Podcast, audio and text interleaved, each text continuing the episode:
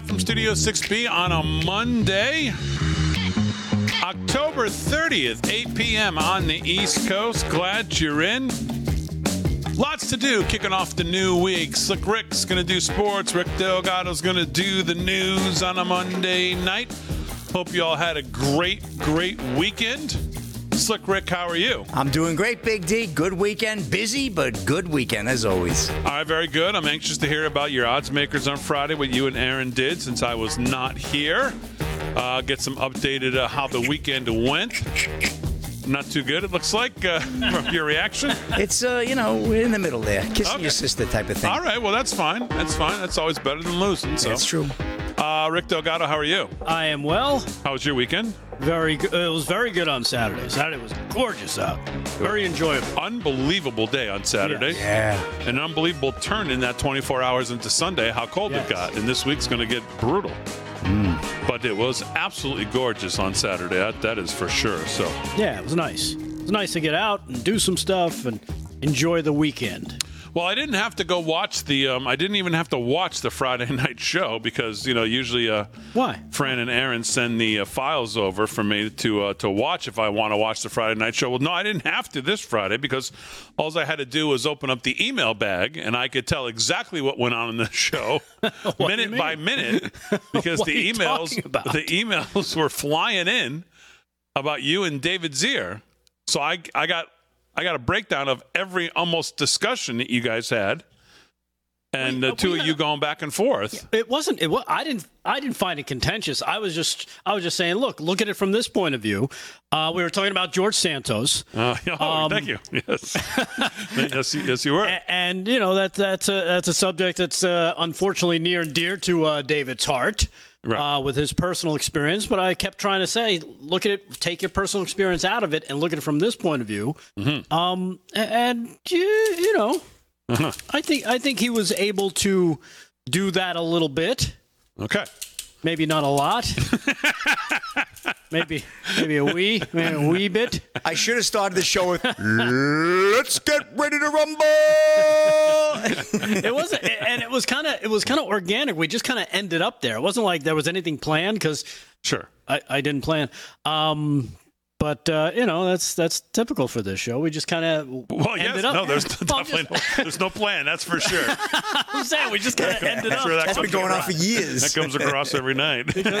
because we were talking about the money angle. We were still talking about the speaker stuff and the money and, and you know the influence there and you know and, and even David was able to kind of pull the pull the curtain back a little bit about how things work locally. You know when you're when you're looking for a nomination from uh from a, a, a political party and what you have to do and bringing money to the table. And, and you know uh, i think i think at the end of the day we both agreed we wish it wasn't like that. We wish it could be hey you know what? This is the best person because of this, not because well they brought uh, you know uh, one hundred fifty thousand dollars to the campaign, and, and the RNC goes, yeah, we like him now, without doing any homework. Yeah. You know, uh, that, that that was the crux of it. All right. Well, you make it you make it sound innocent and um, I think it was. informational. if you ever actually watched the show, um, you would probably Hey, get- Sparks get Philly the- in the chat just said Friday was a great show. Sparks Philly's a fantastic Okay. follower on right. Getter. That's why I always refer Okay. to him. Okay. Well, I got I got to just I just seemed like I got an awful lot of emails that as I started to go through them. It was like building on what I think exactly happened at the show at that moment. so I felt like I didn't really need to go watch it. Well, th- because did- I got kind of the blow by blow. How many emails- Almost literally. How many uh, emails did you get about us wishing your dad happy birthday? I got two. Two. Oh, of course. Well, good it? news never travels fast. Yeah. You know that. Yes, and thank you We for did that. it like four times You- because you uh, we weren't killed sure cancer. It'll be on the back page. You if know? he was if he was able to dump you off on the kids and then he could watch TV by himself. well, no, you know, no, he, could, he couldn't dump me off, so the, no. But it was nice. It was great to be with Dad on his He's a birthday, good man. and I'll be with Mom on her birthday. Oh. hopefully, not Next on week? the actual day. They're, they're, you know, they're only two weeks apart. Oh, Really? wow. October 27th and November 9th. So November 9th is on a Thursday, So I won't be with her on Thursday. I'll be here with you, but I'll be there on Saturday, I think, Oh, nice. of that weekend. So I'll see mom for her birthday. So, When are we gonna have one of those backyard parties again? Well, while. I, it's just, I don't know. Yeah. I don't know, Slick. We will, but they always ask fun. me about you when I see both of them. oh, They say, "Boy, that Slick Rick is some character." I said, "Well, you don't know half of it. I'm a character, all right.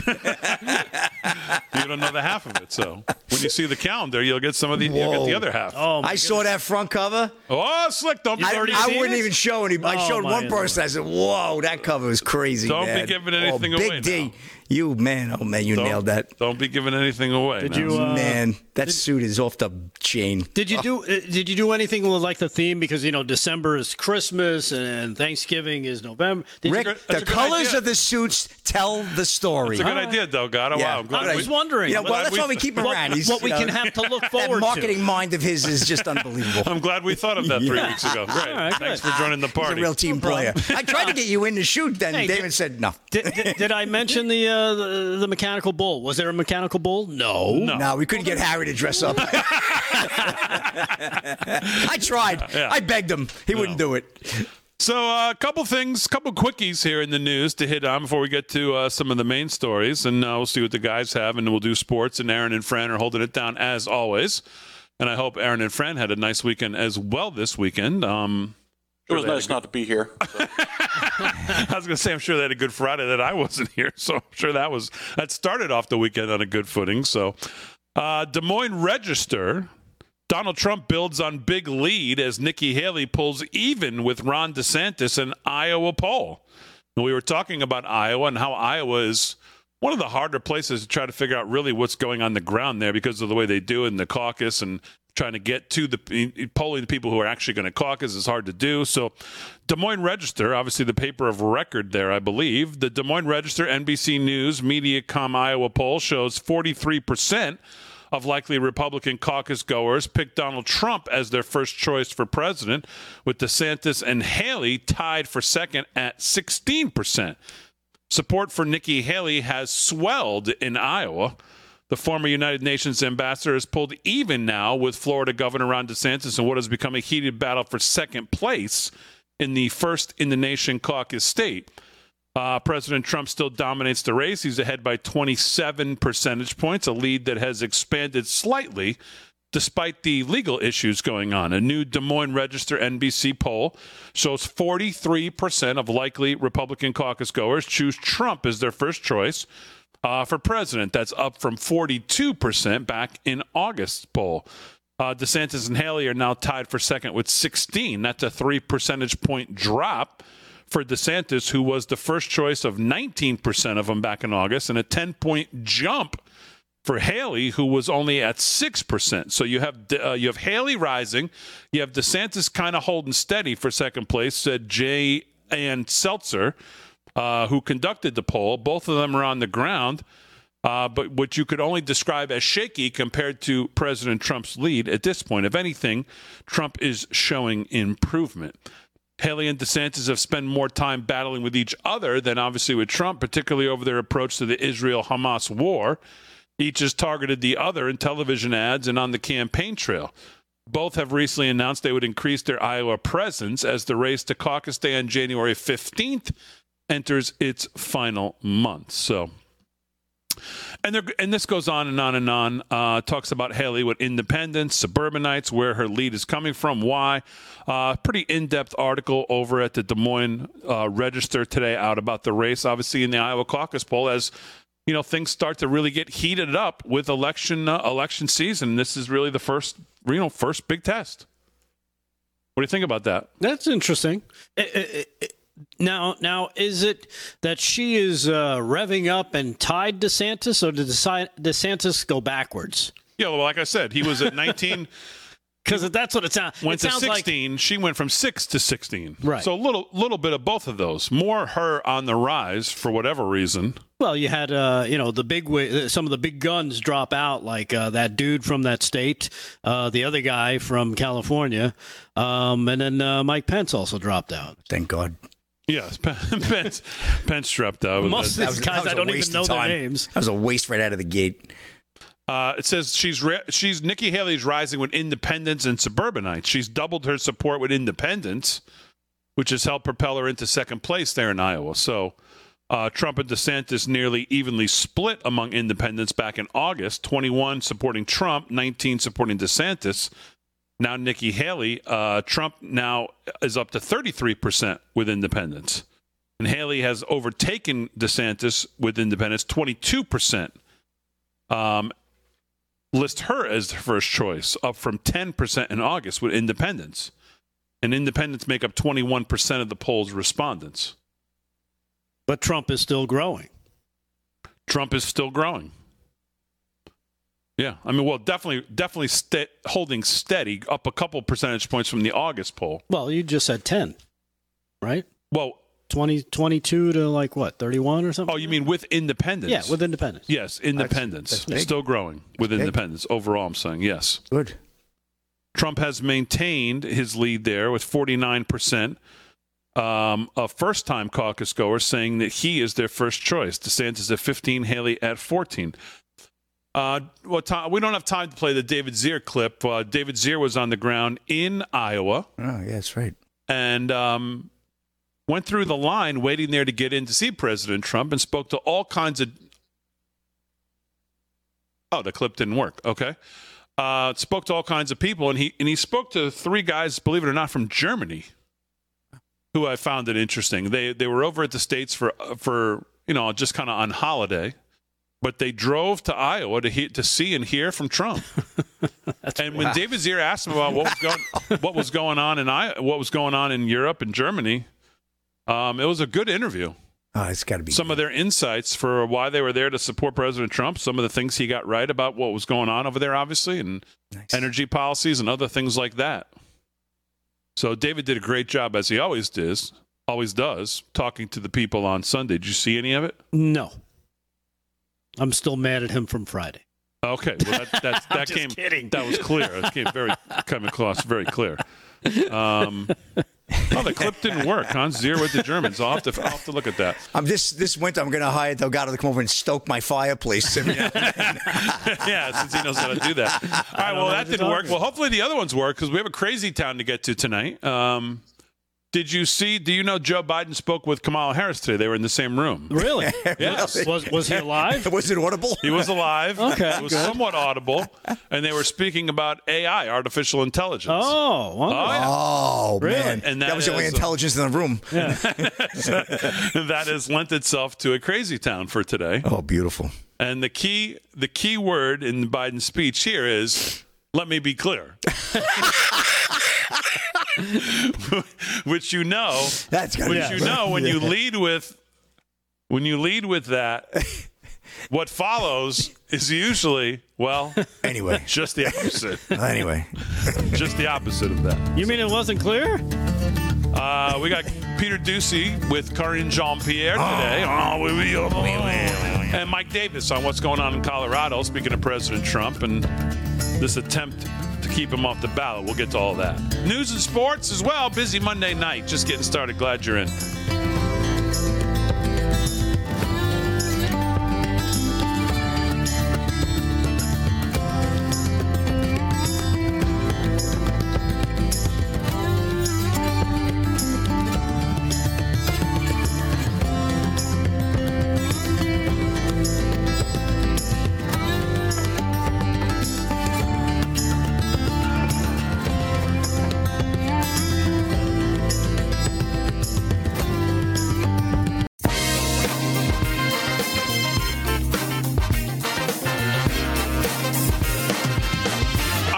Studio 6B on a Monday, Real America's Voice. Glad you're in. Hope you had a great weekend. Slick Rick's going to do some sports. Rick Delgado's going to do some news. Aaron and Fran holding it down as always.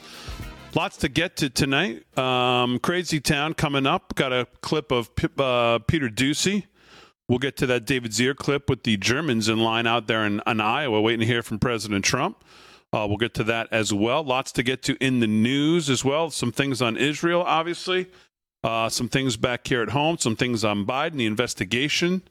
How much more do you think the House of Representatives and James Comer need to come up with before we're either going to, like, you know, sh or get off the pot, as they say, with uh, with bringing impeachment? I mean, what, what what are we doing? Like, how much more do we need to put together? before we're going to either just do this or move on? Is there is there come a time where it's it's a um like what what well, how much more do we need? Well, I, I don't think we do impeachment. I know that sounds crazy. You're like, yeah, but we have to impeach. No, we don't. It's better to leave him there. Leave him there because the country doesn't like impeachment. Just they just don't. don't it's do not a anything with it. popular thing. And it's only going to get thrown out anyway when Yep. it gets to the Senate because they're going to vote ac- uh, along party lines. They control the Senate, so it's never going to go anywhere. So I like the fact that they're going to keep drawing this out and keep producing more information.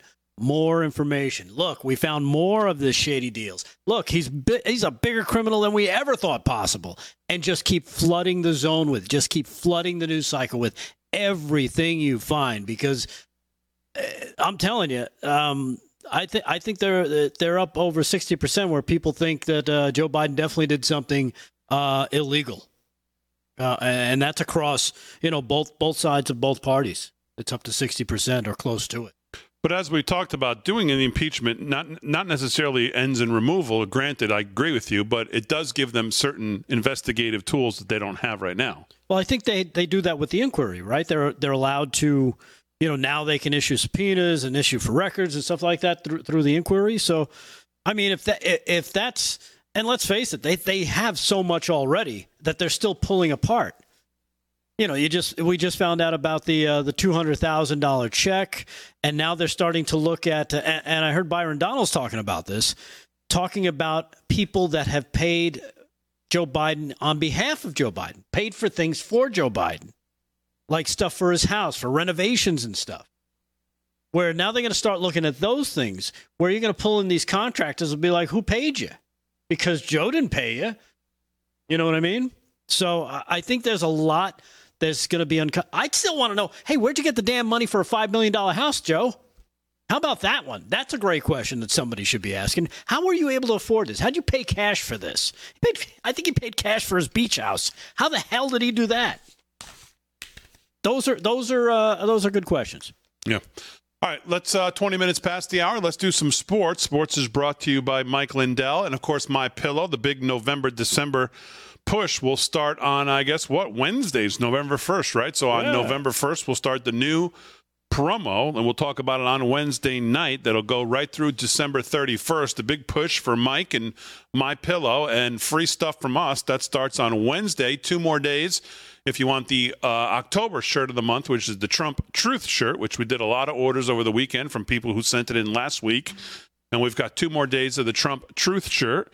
Uh, if you shop at My Pillow over the next couple days, send us that uh, confirmation email receipt, and uh, we'll send you that out if you give us your size and the color that you want. And if you give us nothing, well, you're probably not going to get anything. If you give us just size and no color, you're going to get black. If you give us color and no size, you're going to get 10x. Uh, Slick Rick, what's going on in sports? Oh, we got to get the odds makers. Monday Night Football on tonight. We got a primetime game. So let's get to that big D. It's the Detroit Lions hosting the Las Vegas Raiders. And I believe the line on that game is seven. Detroit Lions are laying seven points. That spread's been moving around, but we're going to settle on seven. So I'm going to defer to Erin on her pick, and we'll go from there. I'm going to be taking the Lions tonight. I just don't really trust the Raiders to have a good game. I know Jimmy G is back, but I, I'm a little nervous with the spread, but I think the Lions are going to take it at home. Okay, Detroit minus seven at home. Aaron's going to lay the points with the Lions. Slick, what are you going to do? I got to take the Raiders, Big D. I'm going to take, instead of laying chalk, I'm going to take the seven and uh, hope that Jimmy G could give me a good game. It'll help Dallas if Detroit loses as well. I think the Lions probably will pull the game out, but we'll see. Could be a blowout. If it's going to be a blowout, it's going to be the Lions. But you know what? I'll take the Raiders. Let's keep it interesting here. And I got to catch ground on Aaron, so that's the only way you're going to do it with an upset, or I'm going to be just keep sliding a little bit back. Not, we're not that far off, but uh, I'm going to recap the weekend right now for you. So yeah, give me the Raiders. And 20, uh, uh, 24-17 final Detroit. yeah, let's see. Yeah, right, another push. Well, we had a push with that uh, Jet Giant game. What a game that was, huh? Real display of offensive prowess. But let's get to the college first, Big D. Week nine. I'm going to just recap the picks. We had uh, FSU and Wake Forest in Wake Forest, Winston-Salem, North Carolina, Big D. And uh, FSU was laying 20 and a half. But uh, Jordan Travis, 359 yards, three touchdowns, four to Seminoles. And they had a 24-point second quarter. It was pretty much over at the half. They were up 34-7. So uh, that was a win. That was a good one. Uh, Aaron had Wake Forest. Slick Rick had uh, Florida State. That was my pick. It's interesting. The two games that Aaron picked, she won. And the two games that I picked, I won. Really strange. Uh, Kansas and Oklahoma. Uh, we had uh, Kansas, the Jayhawks, biggest upset of the weekend, hands down. 38 33. The Jayhawks beat number six, Oklahoma, looking to secure a playoff spot there. And uh, Kansas' Jason Bean, 218 yards, two touchdowns, a couple of picks. Young man was all over the place, but they won. Big D. They tore the goalpost down at the Jayhawks Stadium. Sure. It's unbelievable. Good stuff there. Big oh, yeah. win. Biggest win for that that franchise probably in, the, in that, that college, I should say, for the last 30 years. Incredible win. And then the uh, the other games with 3:30 games, we had Duke Duke taking on Louisville, and oh, the Cardinals had too much to handle. Aaron got that pick correct. Uh, they, they, Louisville's Jawhar Jordan, Long Island, New York native, no less, 163 yards and two touchdowns for the Cardinals. They took care of business. Riley Leonard, he was on man, he wasn't even in the same stratosphere. He was a mess the whole day, and uh, yeah, Duke fell in that game. And last but not least, we had Utah. Oh, I thought the Utes would come out strong. Oh no, Oregon Ducks smoked them. That game was also pretty much over in the first quarter. Uh, Oregon won that 35 to 6 going away. Uh, Bo Nix, the quarterback, 248 yards, two touchdowns. Solid kid. I think he's about 40 years old now, but uh, he's a solid kid, though. We're playing well. What is he, a 60 year player, 50 year player? Uh, but that was a good game as well. So that was another good win for Aaron. We're going to go to the NFL. Uh, that was uh, that was an interesting. New York Jets, New York Giants. Do you realize the New York Giants had a negative nine yards passing yesterday? I don't know that I've ever seen that big day in my entire lifetime. Zach Wilson, 240 yards yards and a touchdown. Saquon Barkley had a good day, 128 yards on the ground, but negative nine yards passing and a quarterback in the hospital with a rib injury. It was all he could do. Graham Gano misses two field goals, including one late. Rick, that was a really sad performance for the New York Football Giants in front of their own team. At this point, I don't care. I just want them to draft a quarterback that rhymes with "Go Knicks." Yeah, well, there you go. You take him. He'll be 43 when he gets out of school. No, he's good, Bo Nix. But yeah, so uh, that was a push that game, Big D. We were laying three, and the Jets won by three. Uh, Atlanta can't figure that team out. They play good, they play bad, but uh, Desmond Ridder did get injured in the game. Tennessee took that one 28 23. Will Levis doing a good job, 238 yards and four touchdowns uh, filling in there for Tennessee. He did a great job. So that was that game. Bengals upset the Niners in Santa Clara. Niners now have lost three in a row. That's a banged up team, though. In all fairness, they're missing some of their key players. Their left tackle uh, and uh, Deebo Samuel, another great receiver. So when they get those guys back, I think Purdy will be in pretty good shape. But right now, not looking good. And the upset of the week in the NFL, the Super Bowl champion Kansas City Chiefs. What do you know? the lowly Denver Broncos woke up at Mile High and they beat them. That was a Mile High upset. Really an incredible game. Uh, Patrick I believe you know who was not in the building. What you stop? oh my! She God. wasn't. Okay, thank you. Yeah, she wasn't in I'm the building, but also three and zero oh with her in the building. That's true, but also almost all the Chiefs players had the flu. Apparently. Whoa! Sound like the flu right there, Big D. That must be the reason why.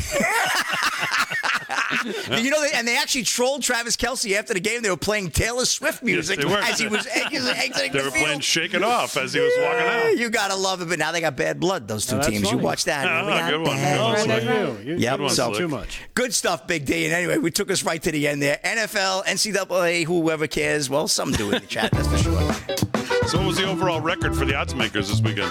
It wasn't good. I think I was uh, three and four with a three push. five? Yeah. yeah. Okay. You both suck. All right. Yeah, yeah. News with Delgado coming up.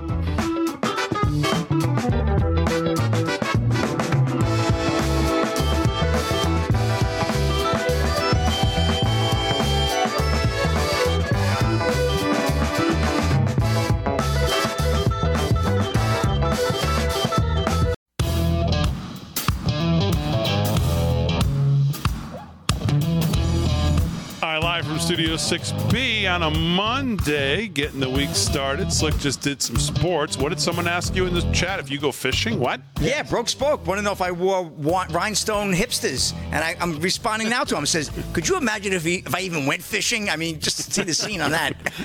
Scare the fish with the rhinestones. You know it, brother. the only thing he does is go trolling. Yeah. That's about it. That I do. Yes. 30 minutes past the hour, live from Studio 6B. Lots to get to. Um, We'll do some news here with Delgado in a second, but let's go to that clip from David Zier. Now, now that we have it, uh, he was in Sioux City, Iowa, for President Trump's speech this past weekend.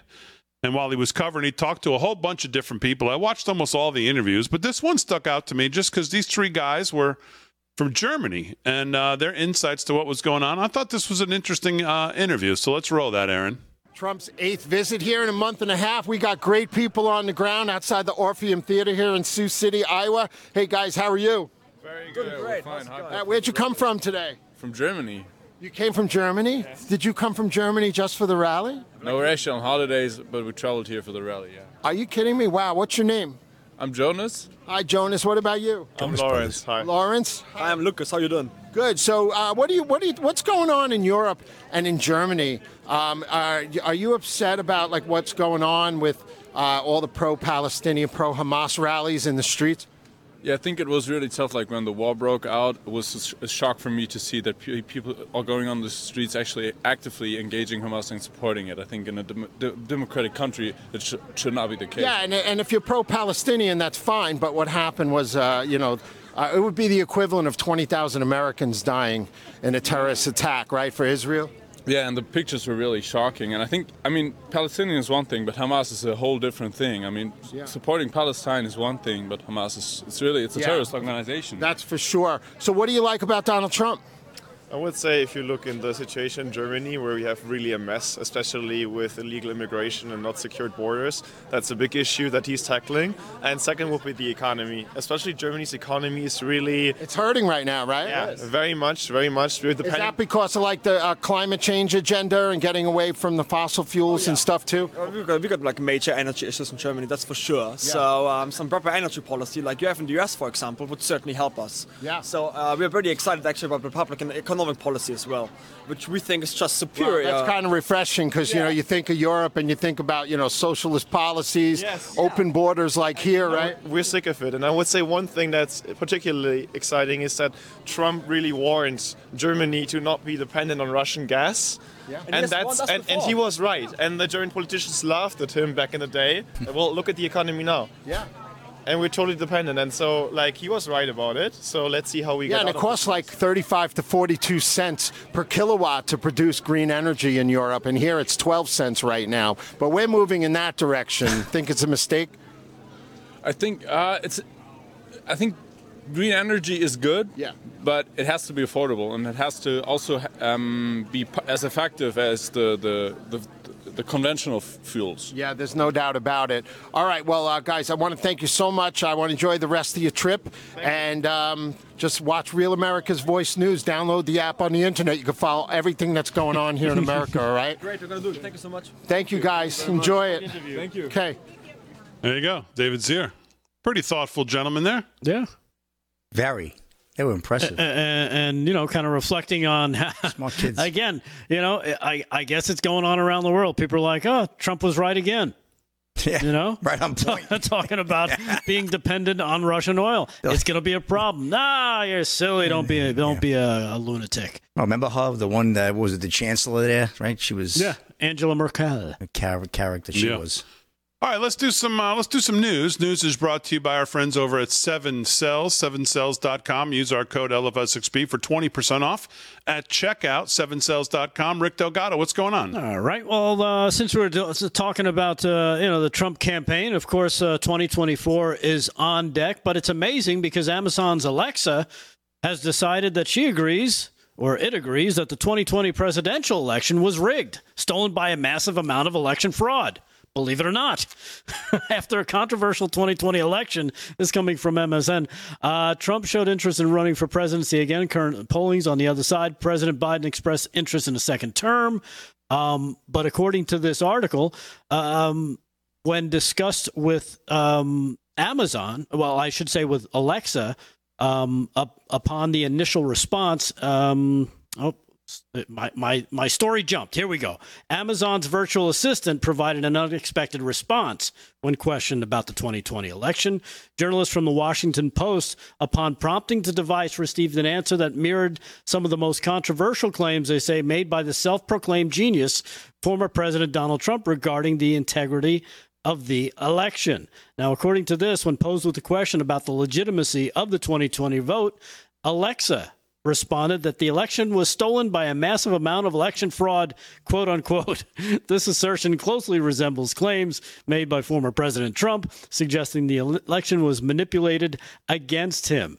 Uh, going beyond the general statement, Alexa even elaborated that there were many incidents of irregularities and potential electoral fraud, particularly in major metropolitan areas. This detailed response intensified the already existing debate and inquiries into the legitimacy and, and the conduct of the 2020 election. After ex- receiving the unexpected answer, of course, the Washington Post got on the forum, uh, got on the phone, informed Alexa of the confirmed details of the court findings that they had, and, and subsequently Alexa revisited its statement and revised it, clarifying the election was not stolen and affirming its legitimacy. Oh, so, as you can see, they were very upset that Amazon's uh, Alexa had, had, determined that the uh, 2020 uh, election was stolen, and they made sure to uh, let Amazon know to correct it. Yeah. So there you I'm sure they did. Yeah. So shockingly, that it got through in the first place.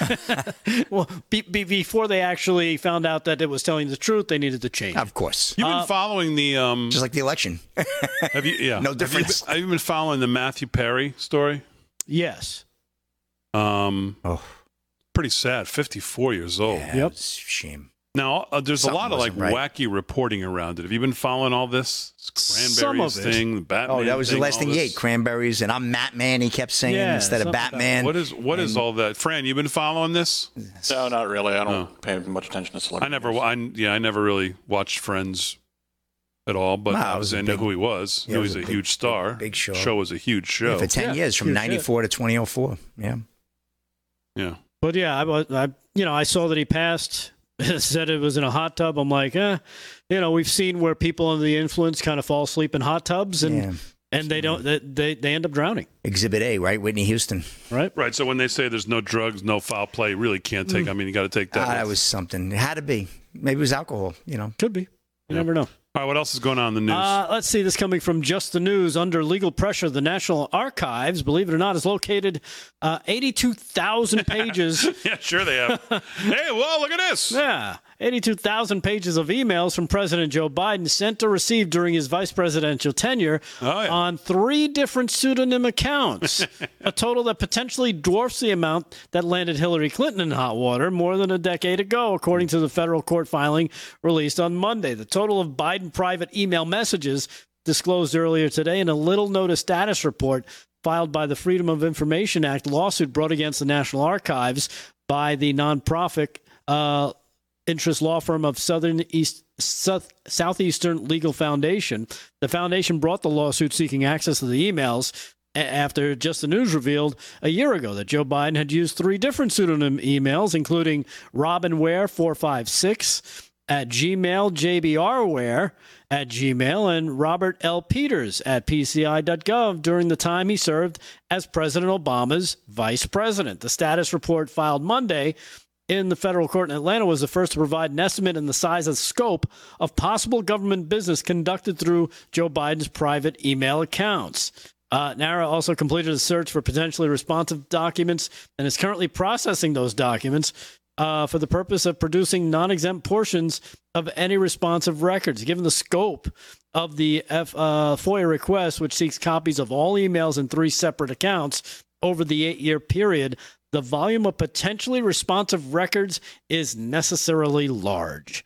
Um, you can go to uh, justthenews.com, uh, John Solomon's site, and you can click on. He's got a link that'll take you to the court filing, so you can read it for yourself. Very interesting stuff. But uh, again, it, it reveals the stunning amount of, in terms of size, amount of emails that he was. Uh, Joe Biden was, uh, you know, trafficking back and forth information, making deals, doing whatever uh, under these other pseudonym email accounts.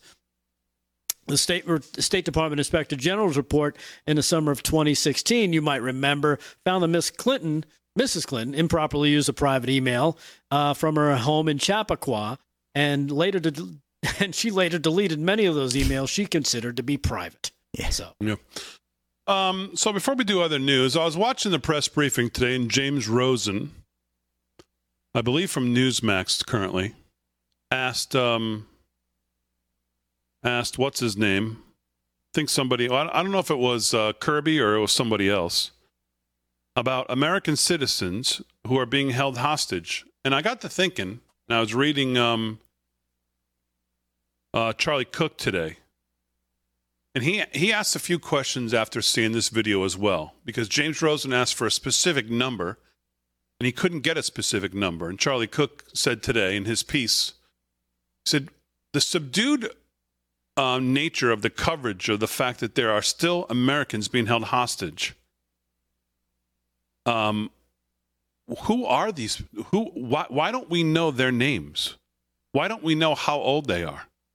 Why don't we know if they're adults? Why don't we know if there's children, men, women, retired, working age? Who are they? What do we know about them? What's their condition? What is the chance of their release? And most importantly, what is the federal government doing to secure that release? and you think about the coverage and how little coverage there has been since October 7th um, is somewhat alarming of the subdued coverage. Yeah, it's over three weeks at this. Antony Blinken last week talking about this confirmed that we've still got 10 unaccounted for Americans. That some significant numbers of those unaccounted for Americans are hostages who have been captured by Hamas. So, is there a plan to get them back, and who are they? the attack on October 7th this is Charlie Cook now talking in his piece today. 33 American lives were claimed, making it one of the deadliest terror attacks for Americans in history. If, as Secretary Blinken suggests, another 10 Americans remain captive in Gaza, then the attack on October 7th was also, or is also, one of the worst hostage situations for Americans on record. In any other era, these facts would have guaranteed wall to wall coverage in the press and regular updates from any American president. In a different circumstance, you'd see the hostage photographs in the daily newspapers. You'd see ticking chyrons on cable news, Hamas hostage crisis, 27 days and counting. You'd hear journalists demanding information daily in the White House briefing room. Instead, it's been treated as a mere afterthought. All right, more on this when we get back as well. More sports news all coming up. Crazy Town. What even is that? Special Monday night edition. We haven't even talked about it yet. What even is that? Coming up, top of the hour. Stay tuned for that. It's a scary episode. it's a horror show. Not Friday, tonight.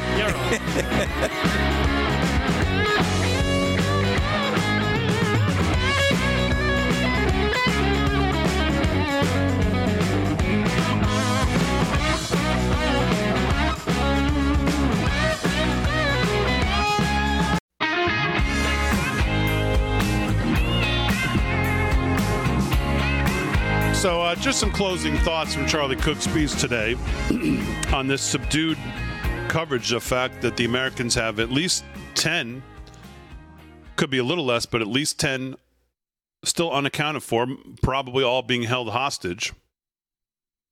James Rosen said, I want a number.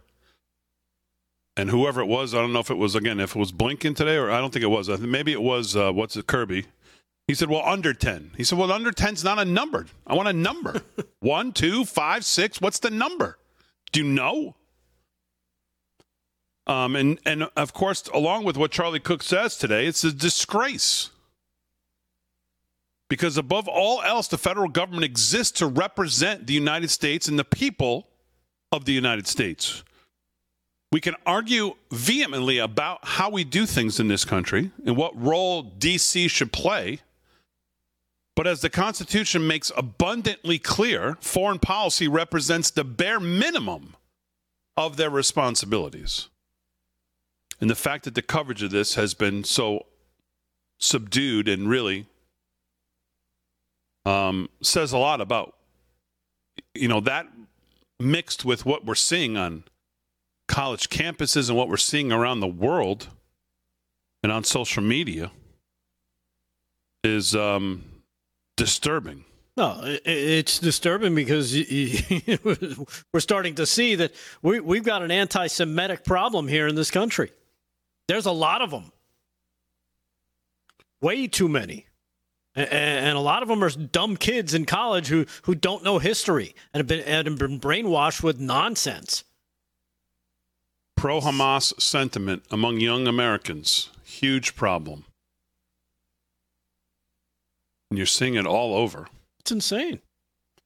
Uh, all right, let's do some sports and we'll do some news. What even is that? Top of the hour, Crazy Town in hour two. Peter Doocy with Karine Jean Pierre in the press brief room. We'll get to all of that. Let's do a little more sports, though. Sports is brought to you by our friend Mike Lindell and My Pillow. Of course, use our code LFS6B whenever you shop at My Pillow, especially as you get geared up to do your holiday shopping. Uh, because we're going to do a blowout giveaway of all the merch at livefromstudio6b.com. You're going to the whole. It's not even going to be just the shirt of the month. The whole thing's going to be open to whatever you want. Ooh. Whatever you want the only thing left to figure out is what we're going to do and how we're going to do and if we're going to use the Slick Rick 2024 calendar. that is a piece as a special bonus giveaway, or we're just going to make it available as one of the items that you can select for free Wow. if you shop at My Pillow. We haven't made that decision yet, so we will figure that out. Slick Rick, what's going on in sports? Well, let's get to the rodeo, Big D. The rodeo has been a little scarce, but I found a couple of rodeos over the weekend that wrapped up, and we're going to go to Woodlawn Pro Rodeo in the birthplace of the great George Foreman, former heavyweight champion, Marshall, Texas. Here we go, the Dewey Dossett Arena. Bareback riding wrapped up over the weekend. We got a tie, Mark Crater on High Low Pro Rodeos Gold Standard, and Bradley Miller on High Low Pro Rodeos Rain Dancer, 81 points each. Steer Wrestling, Jace Melvin took it 4.9 seconds. Team Roping, Ty Arnold and Caden Profili, 5.2 seconds. Saddle Bronc Cable, where I'm 83 points on High Low Pro Rodeos. Peanut butter or uh, peanut butter or jelly, I guess. Tie down roping, Robert Mathis, 9.4 seconds. Barrel racing, Presley Reed, 13.95 tenths. That is an incredible score. And bull riding, Chase Dougherty, 89 air points on high low pro rodeos. Dr. No, $1,024 payout. Light rodeo, $27,569, but fun just the same in good old Marshall, Texas. And let's go, Big D. World Series, game three. couple of people in the chat. Hey, Rick, give me the score. Give me, update me. Here we go. Rangers up 3 nothing. Uh, Corey Seager, 421 foot, two run homer shot. And uh, the Rangers lead at 3 zip, bottom of the third. Again, series tied at one. So big pivotal game in Chase Stadium over in uh, well in Phoenix, Arizona, beautiful Phoenix, Arizona. So nice night for baseball, and uh, we'll keep you updated on that. Let's get over to that Monday night football game. I believe the Lions, yes, they did. They drew first blood, three nothing on a field goal, and uh, now they're at the the Raiders' 22 yard line, driving in for another score. Though it's third and 11, hopefully the Raiders get hold. Give me a Maxx Crosby sack over there, but uh, I don't know, boy. Raiders, uh, it's a tough pick. So we'll see what happens. NHL, Hurricanes and Flyers tied at two. Panthers over the Bruins two to one. Kraken lead the Lightning three to two. Those were all in the second period. Also in the second, Ducks and Penguins tied at two. Red Wings, Islanders, no score out on the island. Eleven to go in the second there. Also in the second, Rangers and Jets tied at one up in Winnipeg, and uh, Blue Jackets over the Stars two to one. Later on, Blackhawks, Coyotes, Canadiens, Golden Knights. I do want to get to one story, Big D, tying into hockey. Former NHL player, I'm sure many have heard about this. Adam Johnson dies from neck cut in freak accident during game one Todd Houston and Breitbart. Former National Hockey League player Adam Johnson died after taking a skate in the neck during a game in Britain Saturday. His team confirmed. Johnson, just 29, who was an undrafted NHL player with the Pittsburgh Penguins from 2018 to 2020, was playing in a Challenge Cup game for the Nottingham Panthers against the Sheffield Steelers in the UK's Elite Ice Hockey League, EIHL. Saturday, when the freak accident occurred, according to The Athletic, the game came to a halt in the second period when Johnson appeared to uh, uh, take a slice to his neck from his skate. Uh, Fran, if you could roll that video, here's the shot here now. Oh, you see how the guy, his leg, he, maybe he lost his balance. Rick and I were talking earlier, but I don't.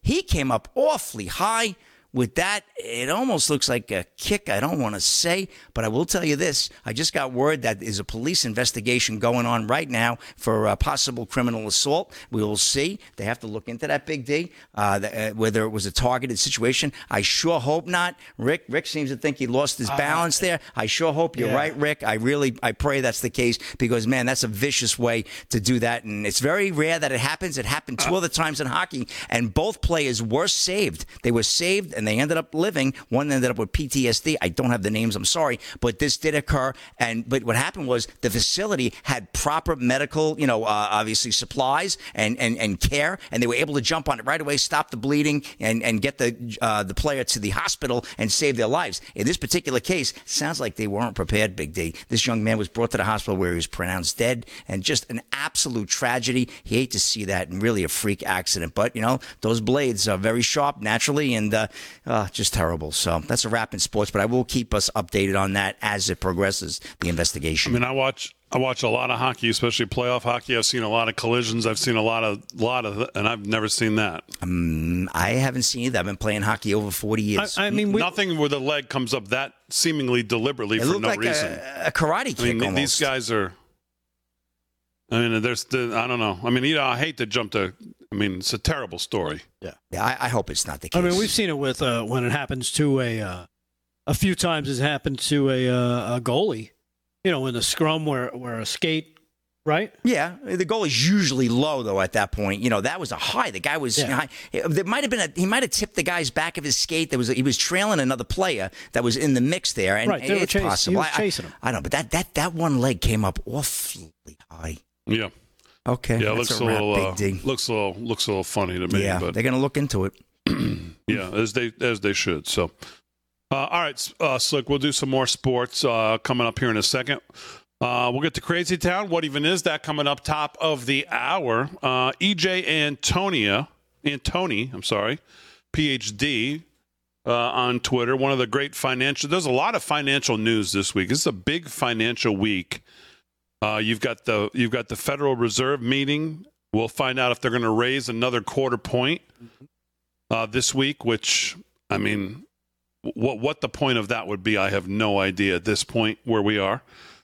But we got some Treasury numbers today, and I mean they're just they are just astounding.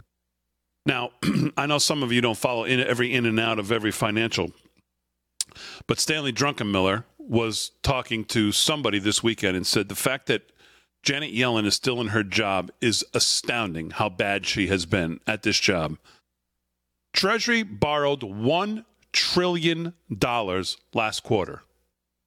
They announced that they expect to borrow another 776 billion this quarter, which as he says will be a miracle since it already borrowed 500 billion this month alone. Then 816 billion in quarter 1 of 24. So on track to borrow 3 trillion dollars this fiscal year.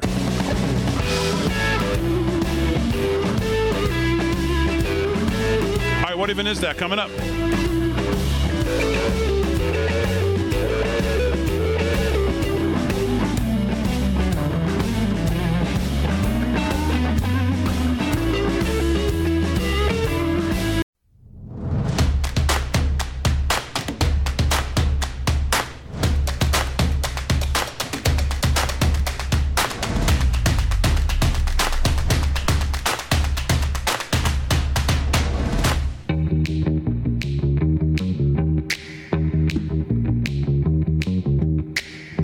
Studio 6B on a Monday, October 30th. Getting a brand new week started, 9 p.m. on the East Coast. Slick Rick's doing sports, Rick Delgado's doing the news. Special, what even is that? On a Monday night coming up. We couldn't do it on Friday, obviously, because I wasn't here, so we pushed it till today.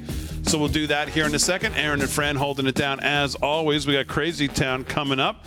Biden talking about, um, well, talking about AI, which in itself is somewhat amusing. Uh, and of course, he was introduced by the vice president. Uh, she was also talking about it. and of course, they found a way to work in um, equality and equity and all this other nonsense into talking about AI too, as what we need to look out for to make sure Oh, oh God! I So mean, they be just beautiful. climate change. They basically climate want to change. ruin everything. I mean, they can just find a way to work this stuff into anything. nice. It just never ends. My God. You give them any topic, they'll figure out, well, we got to make sure there's no discrimination. There's no, I mean, talking about water balloons. What are you talking about? I mean, they can just do it with anything. It's, unbe- it's unbelievable. Uh, you got any comments on root canal? Well, we got to make sure there's no, uh, you know, Oh, balloons from God. China. we got to make sure this group or that group. We always got to be talking about groups. Put people in the boxes, put them into groups. Oh God, it's so annoying. But we'll get to the crazy towns. Pretty funny. We're this. Let me be clear. well, we'll, uh, we'll get to that. Uh, a couple of things to get to in the news as well. We'll get to some more sports, but right now it's time. Since we couldn't do it on Friday for one of my new favorite segments here on the show, I am really getting to like this segment. And that, of course, is Rick Delgado with what even is that? All right, Damon. Well, uh, I'm so glad it's you- you're starting to warm up to this Oh, yeah. segment. Yeah. It's only been a little while. I know it's brand new, and uh, we appreciate you uh, being here for it. Can't do it without you, man. Uh, Well, no, no, you couldn't. Actually, we can't. Uh, as you know, I, I think everybody does at this point. Tomorrow is Halloween. Hey! Yes. Some would say probably the greatest holiday ever invented. I mean, let's face it, the streets are going to be filled with little ghosts and goblins and monsters of all types of kids in scary costumes. Yeah. And as always, not to be outdone, will be their parents, the adults. Yeah, sure. Who will use this opportunity to play dress up, Nice nuggets. as this proves to be, as this proves to be the one night a year where it's okay for the usually sexually restricted to kind of let their hair down, among other things, and slut it out, as they say. No, no, no. no. There we go. No, that's they what they. don't say that. that- that's what they say. No, you, no, no. you might see you might see moms dress up as a sexy pirate, right? Or or maybe a stuffy soccer mom might get daring and and be a sexy Red Riding Hood. Meow. or the usual mundane mom might wake up from her otherwise Oh, lifeless marriage and become a sexy zombie bride. Oh, It'll be awesome. But even at Halloween, we all need to make sure that we are a bit more inclusive. Oh, here we go.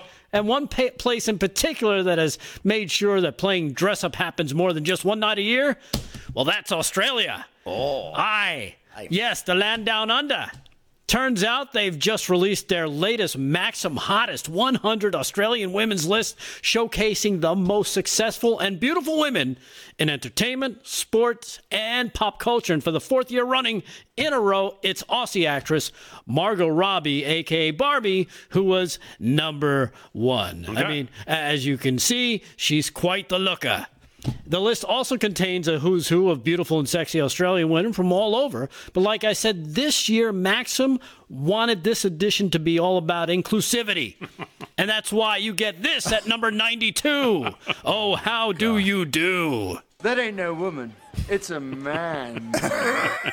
That's right.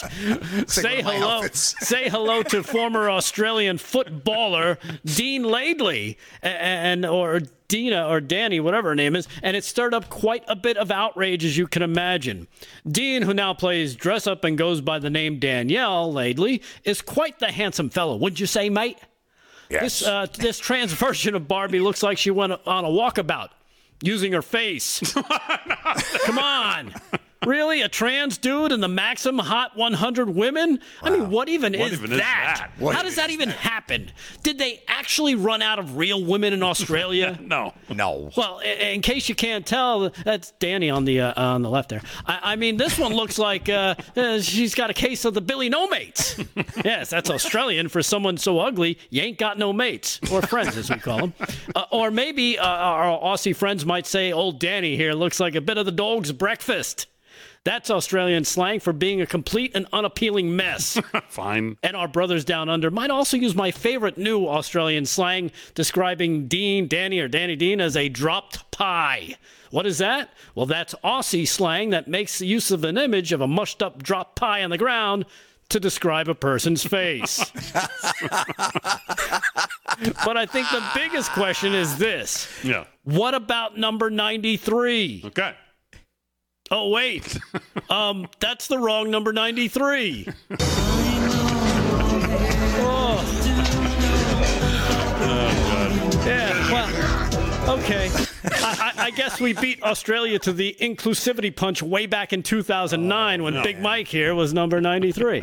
uh, but still, these Australian real women Not must necessary. feel really good about themselves after Maxim decided that an older, grizzled guy I'm just a boy in a dress. was actually oh, found to be a hotter woman than a real flesh and blood woman. And what about number 101? Oh, oh yeah, somewhere out there is an Australian woman who was kept off the list of Hot 100 women completely because some dude threw on a wig and a bra one day so he could masquerade as Australia's version of Mrs. Doubtfire. Well, whoever she is, I'm sure she's happier now knowing that Danny has made sure we will never know her name Yeah. and saving her from a lifetime of ridicule. Well, But you know who will never be safe from ridicule, Damon? who's that? This old queen right here. What is this, minute twerk? I come from a land Yes. down gender. this old queen of San Francisco's own, Paul Pelosi. And as you can see, he doesn't even need a reason to dress up for his weekly Thursday night 2 a.m. Naked Hammer Fight Club. Woo! There we go. Cranking it up on a t- Monday night there, Damon. Back to you. Wow. Oh God. Uh, good look, good looking fella, isn't she? well, I don't know. Just I don't know. Oh man. I don't know. What'd you say? What'd you say, Slick? Come I from said, look like men at twerk. Those two with the hammer. Remember that great '80s group there? Colin Hay. Who can it be now? Yeah, who can it be? Good question. I come from a land misgendered. oh, I come from a land misgendered. Oh God. Oh man. Uh, so there you have it, Australia. What- Keep what up the is- good Six work. foot four and full of tussles. What is, what is going on in the world? Oof. All right, uh, Rick Delgado with what even is that here on a special Monday night edition. So It's good Halloween.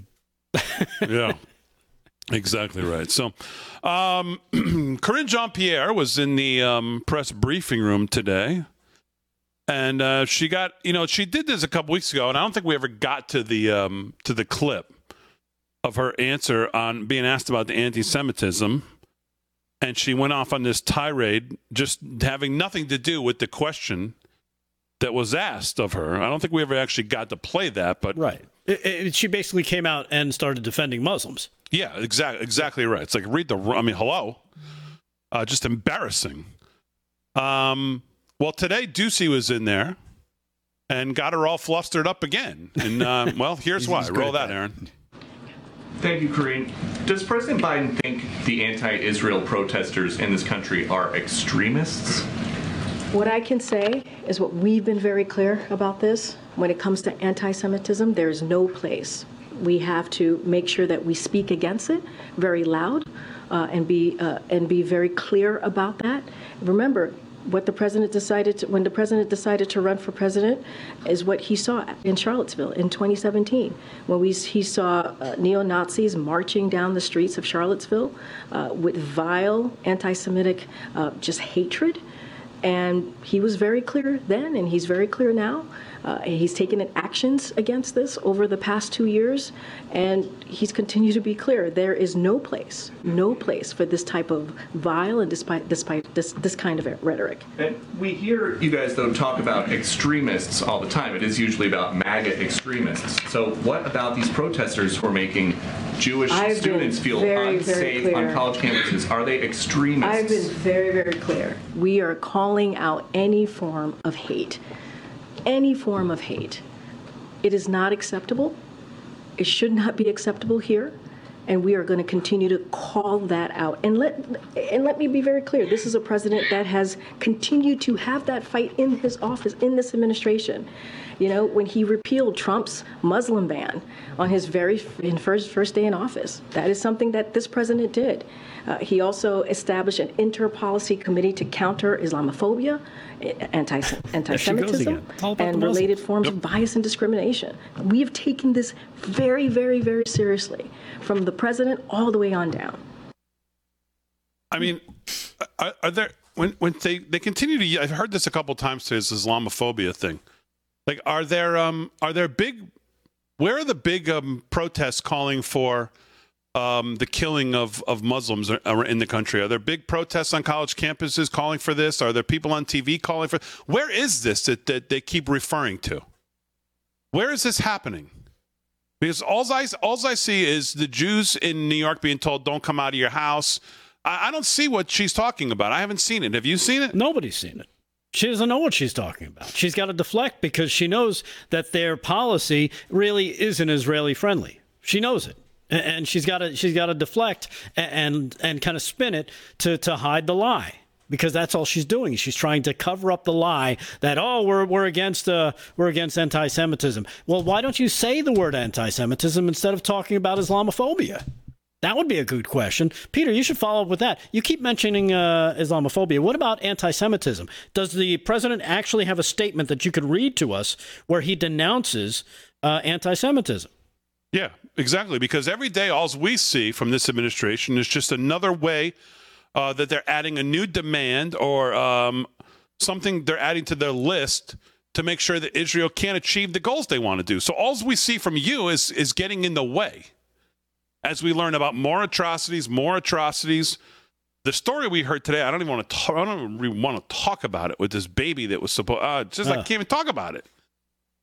But you hear these new atrocities that are being committed while Israel is trying to uh, respond. And all we see from the Biden administration is just some another demand, or they add some new something to some list, or some ever expanding expectation that they have of Israel, all to just tie their hands behind their back as they try to. Uh, I mean, it's just so I don't know what she's talking about. Neither does she. They're going to do everything they can to make sure Israel can achieve their goals in this war. Yeah All right, more sports, more news coming up on a Monday night. Crazy town as well. Oh, we get back right after this.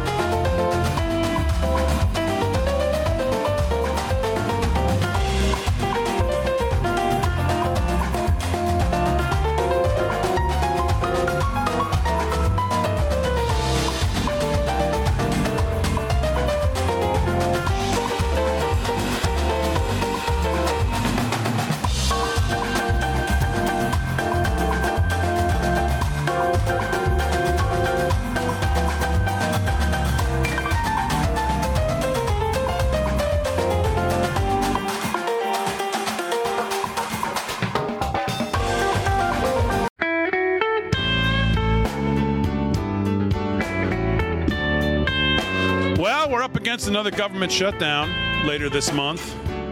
And our wise leaders deal with it how they always do more spending, of course. While lawmakers are high fiving, your savings account continues to lose value because more spending weakens the dollar.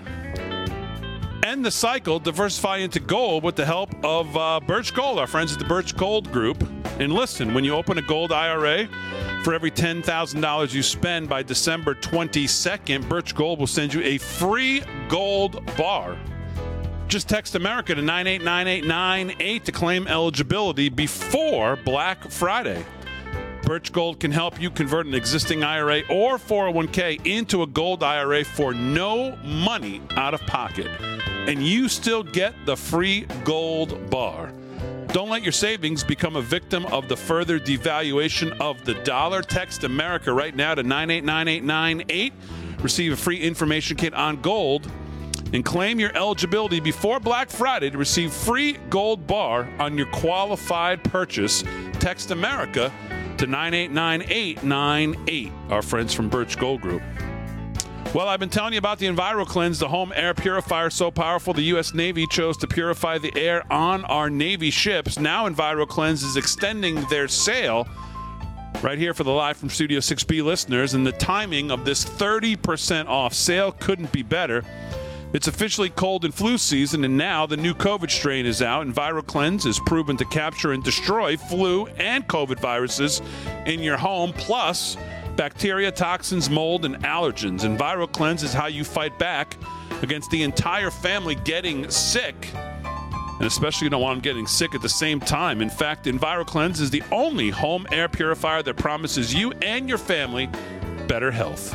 And it makes that promise by helping clear your home of cold, flu, and COVID viruses. That's why I have an EnviroKlenz in my house.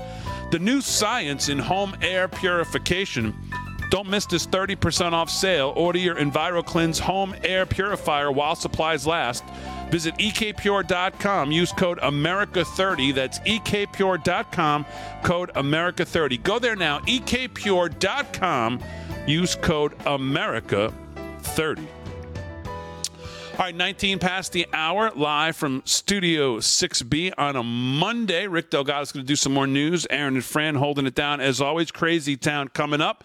If you missed What Even Is That that we just did, that, of course, will be up on the website, live from Studio 6B. Com. And of course, it'll be over at our Substack as well, where it's free to sign up, lfs6b.substack.com. It'll be up there tonight, so you can uh, rewatch that if you missed it.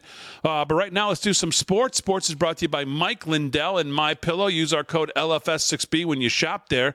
Uh, it'll save you up to 66% off. Great stuff from Lindell, whether it's pillows, sheets, mattresses, whatever it is. As you gear up to do your holiday shopping, make sure you use our code because we're going to sweeten the pot in a big way starting on November 1, which of course is Wednesday. We'll talk about that on Wednesday. Slick Rick, what's going on in sports? All right, Big D. Well, let's get you an update on that World Series Game 3 series tied at 1. We're going to go to beautiful Phoenix, Arizona, Chase Field, where the Rangers continue to lead the Diamondbacks 3 0. Top of the fifth. Uh, two outs for the Rangers, and they got a man on first, so we'll see what happens there. But uh, yeah, Rangers uh, 3 0 blanking the Diamondbacks as of now. Uh, let's go over to Ford Field in Detroit. Not such a beautiful city, but the good people there. No question about it. Detroit, Michigan. The Raiders right now. Raiders on a lost season are trailing the Lions right now, 9 nothing. Three field goals for the Lions. So they get down in, and the Raiders say, no more. You're not going to get in for the touchdown. But it's uh, third and one at the Detroit six. The Raiders are knocking on the door. Hopefully, they'll get at least three points. Then they'll be within the spread. That's all I need, Big D. And let's get you to a couple of quick stories. Uh, well, Ryan Blaney wins and secures spot in NASCAR Cup Championship AP. We're getting down to the big one here. Ryan Blaney was in tears back in May when the crowd chanted, Blaney, Blaney, Blaney. It's better than Let's Go Brandon. After he snapped a 59 race losing streak with his win at Charlotte Motor Speedway. There was, was some of that tonight, by the way, outside the Detroit Lions uh, pregame. Oh, at Ford Field? Yeah. Oh, yeah. The F. Joe Biden was going strong as ESPN was trying to interview somebody on the ground. But he'll tell you that was artificial intelligence. That, yeah, I'm sure it was. He, well, him, there's no intelligence, but that's another story. Uh, he was uh, so uh, Blaney will race for his first Cup title after qualifying for the championship, deciding finale with a Sunday win at Martinsville Speedway, his third win of the season, equaling his career best. Put him in the final four next week at Phoenix Raceway, where he will race Kyle Larson, Christopher Bell, and William Byron for the Cup championship. Byron will lead the Cup Series with six wins this season, earned the fourth and final slot in the championship by limping to a 13th place finish. Byron had padded his position with bonus points earned all season and edged Danny Denny Hamlin, uh, who uh, finished third at Martinsville on Sunday by eight points to qualify for NASCAR's championship. Blaney and Byron will race Christopher Bell and Kyle Larson next Sunday at Phoenix. And, uh, well, we're getting down there, big deal. It's going to be a big one. So up next is the uh, season-ending championship in Phoenix over the, over next weekend. So we'll have a full report on that. And hey, let me get this one in, Big D. Uh, the great state of Florida. First ever Florida Man Games will feature beer belly wrestling and evading arrest obstacle course. Evading arrest obstacle course. Bad boys. Anyway, St. Augustine, Florida. AP. Big D. Oh, this is right. A page right out of what even is that? It ain't the Olympics, but a group of Floridians plan to host competitions themed according to the collective antics of the beer loving, gator possessing, rap sheet heavy, mullet wearing, social media phenomenon known as the Florida man. you think I would live down there? Or, organizers of the Florida Man Games describe the competition as the most insane athletic showdown on earth. The games will poke fun at Florida's reputation for producing strange news stories involving guns, drugs, booze, and reptiles, or some combination of the four. Uh, and we got among the contestants planned for the next February in St. Augustine, Florida, according to organizers, are the evading arrest obstacle course, in which contestants jump over fences and through yards while being chased by real police officers. The category five cash grab, in which participants try to grab as much money in a wind blowing booth, and the self explanatory beer belly wrestling. this isn't just a competition, it's one of a kind Floridian spectacle, organizers said of the game's website. The Florida Man concept crept into the nation's consciousness a decade ago with at Florida Man Twitter account. I've never been there. Uh, Delgado's probably seen it. The account with the tagline "Real Life Stories of the World's Worst Superhero, Worst Superhero" has been uh, open to uh, headlines such as "Florida Man firebombs garage that impounded his car, hits his own vehicle, and Florida Man tried to pay for McDonald's with weed." This guy's a real upstanding citizen. General admission tickets to the event are going for forty-five bucks. Big D. Two former stars of the 1990s television show American Gladiators have agreed to serve as well. Oh, that legendary show. St. Augustine resident is behind the games. Pete Melfi, owner of the 904 Now, a media outlet covering St. Johns County. We thought, how can we really play on these Florida man headlines that we hear so much about? Someone gave me the idea to make it into an athletic competition, Melfi told the Orlando, Orlando Centennial. It's going to be a wild day of mud games and Florida style obstacle courses. It's going to really be an opportunity to live that Florida man. Didn't they give us pickleball, Florida? I think they gave us that, that, that epic sport, too. Hey, that big D. That's it's a rapid sports. All right, Slick Rick, very good. Beer belly wrestling. I can't wait for those clips. I- I'm on their website. It's amazing. of course you are. Oh, Delgado would love they, it. they got weaponized. You're already pool, a member. Weaponized Yeah, pool is. noodle.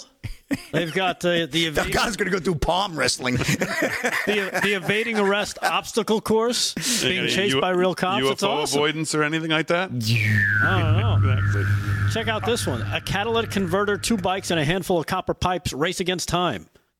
the great state of Florida. We love I love Florida. Florida. We love Florida. All right, Slick Rick, very good. We'll do some more sports before the end of the show. Crazy Town coming up. Biden was out talking about AI, and uh, the vice president was with him, and um, he signed some whatever nonsense executive order that's only going to, you know, as they stand up there and talk about the dangers of AI, the only dangers of anything is the government getting involved with any of this stuff. That that's really the only danger is Washington um, scummy policymakers overreaching like they do on everything, whether it's CBDCs or trying to screw up crypto, or gonna then they're going to try to screw this up as well. And uh, even from his speech today, as I said, finding ways to work in just equity and equality and climate change and all this other stuff when talking about AI. So, well, you'll see the crazy town for yourself. Let me be clear. All right, coming up on a Monday, live from Studio 6B. We're back right after this.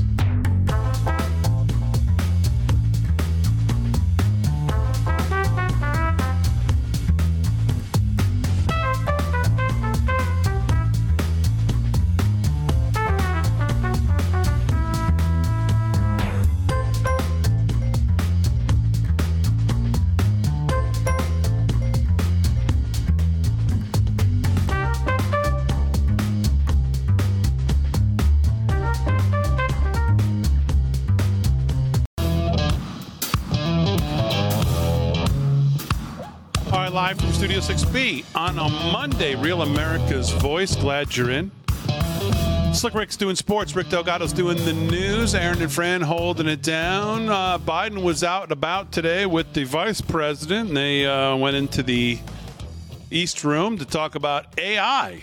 Oh, yes, AI. And, uh, well, oh, boy. Here's a little bit of uh, what came out of that. Crazy Town on a Monday night. Aaron, roll it.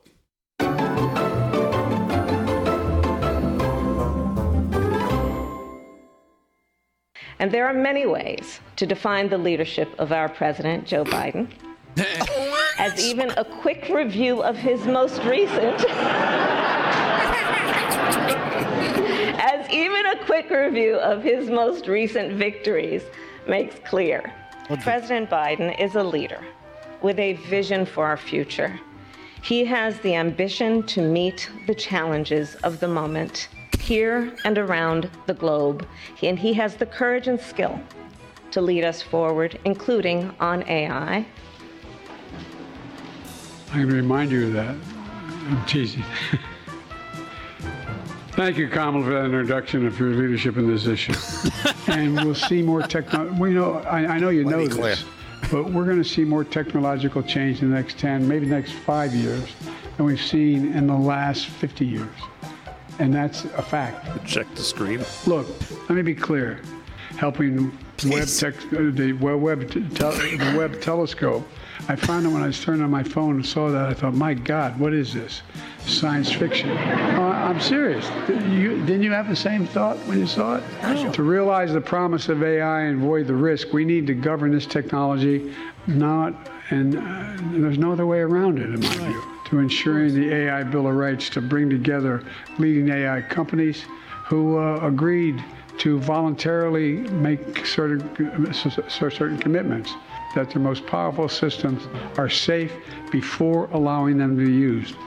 Before allowing them to be used. All too often, already, it's already happening. AI devices are being used to deceive people. Deepfakes use AI generated audio and video to smear reputations, speak for spread fake news, and commit fraud. With AI, fraudsters can take three second, and you all know this, three second recording of your voice. I've watched one of me on a couple of times. I said, when the hell did I say that? An impersonation good enough to fool, you know, I was going to say your family, fool you. I, I swear to God, take a look at it. it's, it's mind blowing. Look, let me be clear. Just say this, that's how it was generated. AI generated.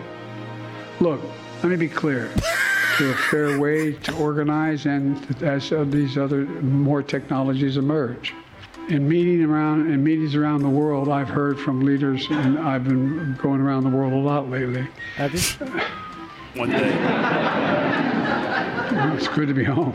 And we're looking, but leaders around the world, as they approach me, I mean in any country, they ask, is the United States going to show the way in AI? Will the United States lead? They don't ask you anything. I'm sure Kamala's going to hear this when she's in the United Kingdom later this week. Well, that'll be interesting. Look, let me be clear. and with the position we lead the world in the toughest challenges and the greatest opportunities, look, and the undeniable rights endowed by a creator that no creator, no creation what? can take away. We Who? just have to remember who in God's name we are. Who are we? We're the United States of America. Thank you. And there is nothing, nothing beyond our capacity when we do it together. So God bless you all. And may God protect our troops. Thank you, thank you, thank you. We got an incapacitated president.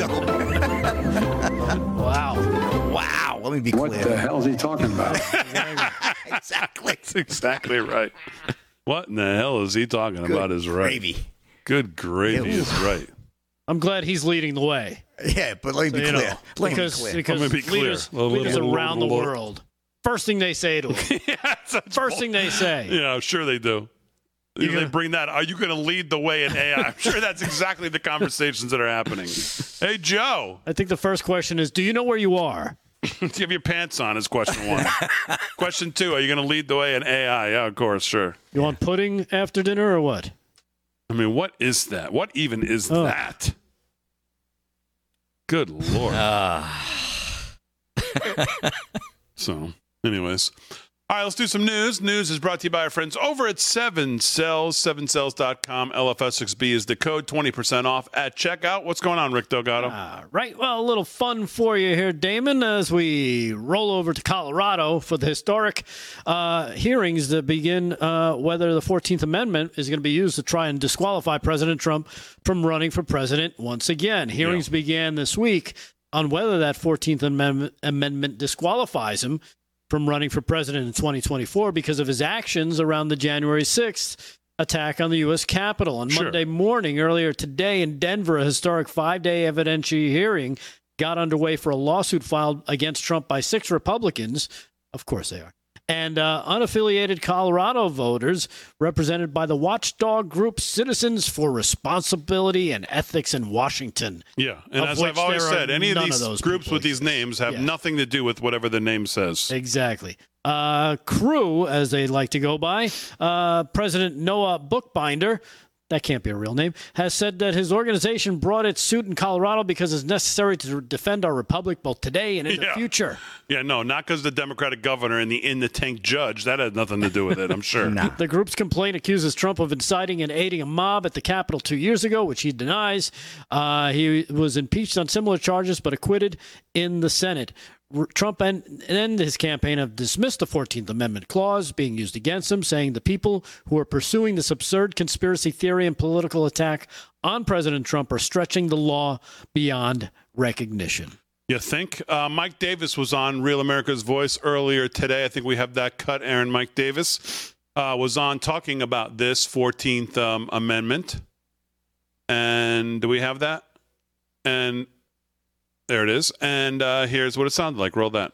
She just donated last year before she became a federal judge to an organization that is trying to go after elected officials who supported Trump on January 6th. This organization is trying to get them thrown out of office, and this Democrat judge in Denver, Sarah Wallace, donated to that organization. She should clearly recuse. President Trump has filed a motion for her to recuse. She will decide that this morning, presumably, and I presume she'll deny that motion. And which she did. Is reversible error, but I don't think the Democrats care. Remember, these are the Democrats who impeached President Trump for nonsense. They indicted him four times for non-crimes. They even brought a civil fraud lawsuit to bankrupt his family business for the non-fraud of a businessman paying back sophisticated Wall Street banks in full on time as agreed with interest. How the hell is that fraud, right? And so they saw President Trump's poll numbers go up. They see that he's going to beat President Biden like a drum on November 5th, 2024. So now this is their legal Hail Mary. They want to use a post Civil War constitutional amendment, Section 3 of the 14th Amendment, that is intended to disqualify Confederate sympathizers who engaged in insurrection during the Civil War from federal office. These Democrats around the country are trying to disqualify President Trump, take him off the ballot in key states. They're starting here in Colorado, a blue state, and they're going to use that precedent in swing states like Michigan to just take Trump off the ballot. This is obvious lawfare. It's obvious election interference. It's unconstitutional. This is madness. There is a a, court case from 1869 that addressed this point directly. That uh, Chief Justice Samuel Chase heard this back in 1869 when they were trying to disqualify people from running from office, Confederate sympathizers and insurrectionists from running for office. And Chief Justice Samuel Chase clearly held that if you want to disqualify under Section 3 of the 14th Amendment for engaging in insurrection or rebellion, Congress has to pass a federal criminal statute under Section 5 of the 14th Amendment. Congress did that in 1870. Congress passed an insurrection or rebellion statute that disqualifies. So if you want to disqualify Trump or any other candidate, you have to bring federal criminal charges in a federal criminal courts and get a federal criminal jury to unanimously find that defendant was guilty under that specific insurrection or rebellion criminal statute. It has to be uh, the, the district court judge has to convict and it has to be upheld on appeal. That is the only way you can remove for insurrection or rebellion. To disqualify for insurrection or rebellion under the 14th Amendment. The qualifications to be president are laid out in the Constitution, and if you want to disqualify, you have to go through that federal criminal statute. Yeah. Who seems to know his stuff when it comes to that.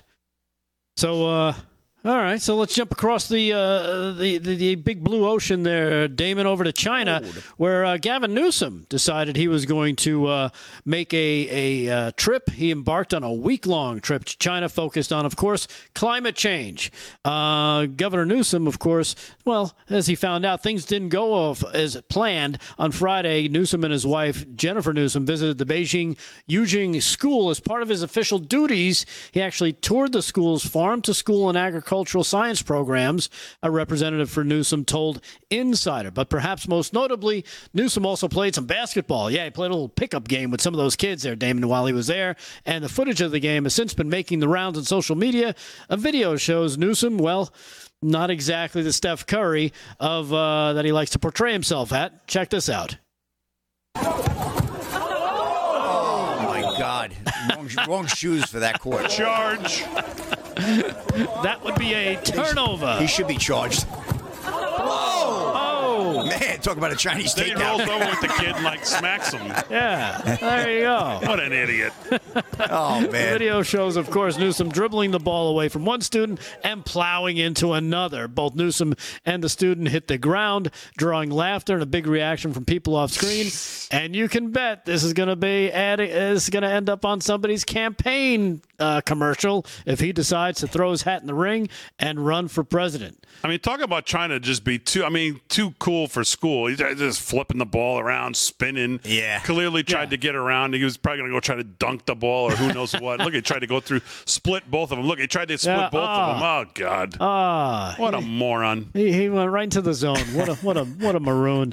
Unbelievable. so there you have it from Gavin Newsom. And this last story I have for you, uh, out of Hollywood, Damon. I know you're not a big Hollywood guy, but let me uh, let me get you up to speed. Goldie Hawn has an interesting story. She may have had a very close encounter with the third ki- third kind, as she claims she was once touched by an alien.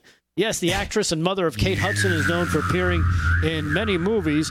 Um, on a podcast called Time to Walk, featuring guest speakers talk about their lives and experiences, she talked about her extraterrestrial encounter. She claims rather than being ambushed by little green men, she in fact asked for the aliens to visit her. And yes, they did. The star, now 77, revealed the incident happened in her 20s when she was living in California at the time, where there was a lot of UFO sightings. She actually said, I went outside my door, I sat on a little ledge, and looked up at the dark, dark sky. All I saw were these stars, and all I could think of are we the only planet in the whole wide universe that has life on it? She said she called out to any aliens listening, saying she knows we're not alone and she would like to meet them one day. And about four months later, she settled down for a nap in a friend's car. I don't know why you'd settle down for a nap in a friend's car. but she claims she saw three triangular shaped heads, silver in color, and a tiny, tiny little nose with no ears and a slashy mouth pointing at her, discussing and talking with her. Deny to all of us right now that you've ever done the same. of course. I, I've never, uh, I- I've never hung out with Goldie Hawn. All right, sports and news. We'll wrap it up for a Monday. Back right after this.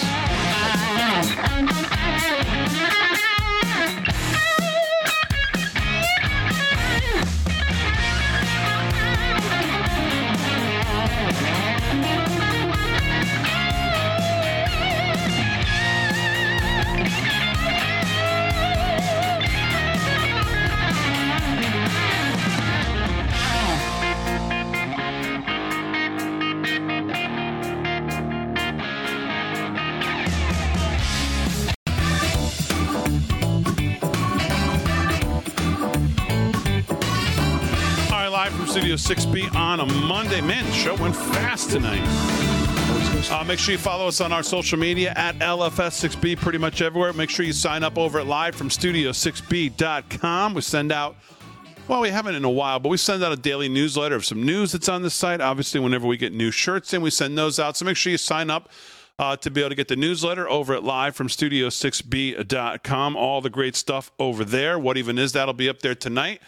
Uh, all our social media at LFS6B, Facebook, Twitter, uh, GETTR, uh, Truth, everything. Uh, LFS6B show over at Instagram, which we posted a lot. Uh, well, not a lot, but some behind the scenes from the calendar shoot with Slick Rick and some of what was going on over there. We put it exclusively over on Instagram, so you can check that out as well. Um, big big Mike Lindell special starts November first, and we're going to make this commensurate to what you end up spending with Mike. We'll we're gonna we're gonna throw in as m- many things as possible. So we'll just go through it on Wednesday, but we're going to blow it out. Everything on the site will be available to you. Maybe, maybe even including the Slick Rick calendar, 2024 calendar, which should be, I'm hoping, ready to go. If not on Wednesday, definitely by Monday of next week, a week from tonight. Or if we're lucky, two days from now for the big sale, the reveal of the Slick Rick 2024 calendar. is there going to be? uh, Are you going to put it to music and, and kind of do a whole presentation. I mean, let's let's jazz this up here. we'll Come on, on Dave. All right, well, we'll put you in charge of it, Put, Delgado. put so 30 whatever you- seconds into this. Let's do it. Okay, we'll give you all 60 seconds to come up with it. So, Yeah. uh, let's do some sports. Flip Sports, by the way, is brought to you by Mike Lindell. So, Rick, what's going on? Well, let's get you update on that Monday night football game. Raiders, Raiders of the lost season. They're losing 16 to 7 right now to the Detroit Lions at the half. Big D. Wow, real disparaging numbers here. Jimmy Garoppolo, three of eight for 31 yards and one interception. Does he play for the Giants? or It sounds like he plays for the Giants. Man, oh man. Jared Goff having a really good first half. 20 of 26, 225 yards and one touchdown. A little frustrating. This game, if, if the uh, Raiders defense didn't hold in, hold in the red zone, this game would probably be way out of hand. Probably be 35 to, to 7 at this point. But yeah, tough one. And uh, World Series game three in Phoenix, Arizona. The Texas Rangers continue to hold that 3 nothing lead. It's in the bottom of the sixth. Texas looking to go up two games to one on the road. So uh, well, see what happens with that. And of course, we'll have a full report tomorrow night. Boy, action over the weekend in boxing. Tyson Fury survives knockdown edges Francis Ngannou on points. Mike Coppinger of ESPN. In a shocking turn of events, Tyson Fury was forced to survive a third round knockdown to eke past Francis Ngannou's split decision Saturday in uh, Riyadh, Saudi Arabia. Uh, one judge scored it 95-94 for Ngannou, the former UFC heavyweight champion, but was overruled by the tallies of 96-93 and 95-94 for Fury. Fury's WBC heavyweight title was wasn't on the line in the 10-round boxing match. Ngannou was making his pro boxing debut in the first fight that he's had UFC or anything since January of 2022. England's Fury was installed as a minus 1400 favorite to win the match. Big D. He moves on to an undisputed heavyweight championship fight against Alexander Usyk, uh, despite arguably his worst performance against Ngannou. The uh, Fury Usyk fight, perhaps the biggest in boxing, is already signed and planned for December 23rd in Riyadh, but is unclear if the fight will happen at that date. Fury was cut over his left eye and forehead and suffered damage against Ngannou. He would have to turn around the uh, fight in less than two months, so will be tough to see. And I think a matchup's going to be coming up, Big D. But I'll tell you, Francis Ngannou, guy who's never actually fought professionally in a boxing ring, of course, unbelievable uh, UFC MMA champion. But wow, what a shocker! A lot of people were, and I think there were a lot of MMA really loyalists that was screaming that they, you know, that he won the fight. But I think at the end of the day, even with the knockdown, uh, Fury went back and he had his jabs and got his punches in the other round. He was more of the boxer naturally because he was in his own home field. I think you said it earlier. If they ever went in a cage, Fury would be dead in about one minute. Oh, come on, And none of them would last even a would minute. last. One kick that the head would be all over. Done. So, Yeah. but yeah, eh, that's a wrap in sports. So, Big D, back to Speaking you. of sports, did you see Clay Travis? Uh, have you seen Clay Travis's uh, million dollar challenge that he put out there? I don't, I don't know how he got on it, but he was talking about the WNBA. I don't know if it was on his radio show or somebody challenged him that the, somehow that the WNBA this year has more talent than it has had before. And he said, "Well, I'll put up a million dollars to any team in the WNBA." And I think he specifically was talking about the Las Vegas Aces. That's They, their oh, name. they won the championship. Yeah. Right. So that any high school state champion boys team would smoke them. Um, or any any team like that, like what would made up of high school All Americans, would smoke them on any given day in their sleep. And he said, "I'll put up a million dollars of my own money if the Aces want to accept the challenge to play a team of my choosing, made up of all high school kids." Cooper Flagg and any four kids would smoke them by 50, Yeah, if not not more. That, that's not going to happen. And so, th- well, of course, they haven't responded, But but they're not going to. um, to respond. of course, he caught all kinds of flack from all the, you know, you know, all the uh, Oh, uh, all the, that he's being, you know, uh, whatever. Yeah. But uh, he's absolutely right. They would get smoked. I don't even care who the other four are. Cooper Flagg and any four kids. Or Rod Wave Elite, who I went to see up in uh, whatever that weekend. I took my son up there. They were playing. They're all high school Oh yeah. recruits. They would they'd blow them out by a hundred. Oh sure, these kids are future Yeah, it wouldn't even NBA be players. close. Wouldn't even be close. The idea that the Las Vegas Aces or any WNBA team could ke- could keep up with again high school recruits that are getting recruited by D1 schools. I don't care who they are if you've ever heard of them. You know, if the, you know Cooper Flagg. Obviously, most people have heard of. He's the number one recruit in the country. But it doesn't have to be him. I don't. The other four could be people you've never heard of. They'd still smoke them. Yeah. No I mean, you could you could go up and down. I think that uh, ESPN puts out a, a list of 150 or or something like that, You could pick out five five of those, any of them, and they might uh, get a weekend to practice together, and that's all they'd need. Uh, Darren Waller of the Giants, the tight end, his wife played on the uh, Las Vegas Aces. She was one of the women that won the championship. Yeah. Maybe get him in there. So, um, all right, let's do some more news before I wrap it up. And here with the news is Rick Delgado. What else? Anything else going on that we haven't touched All on? right, here's something that uh, kind of caught my attention. The Pentagon announces a new nuclear bomb. Believe it or not, this one's going to be 24 times more powerful than the one we dropped on Japan. Great. I don't know why we need it, but the Defense Department announced its pursuit of a nuclear bomb that will be 24 times more powerful. Uh, the Pentagon is seeking congressional approval and funding to pursue a modern variant of the B 61 nuclear gravity bomb, which will be designated the B 61 13, according to the DoD release.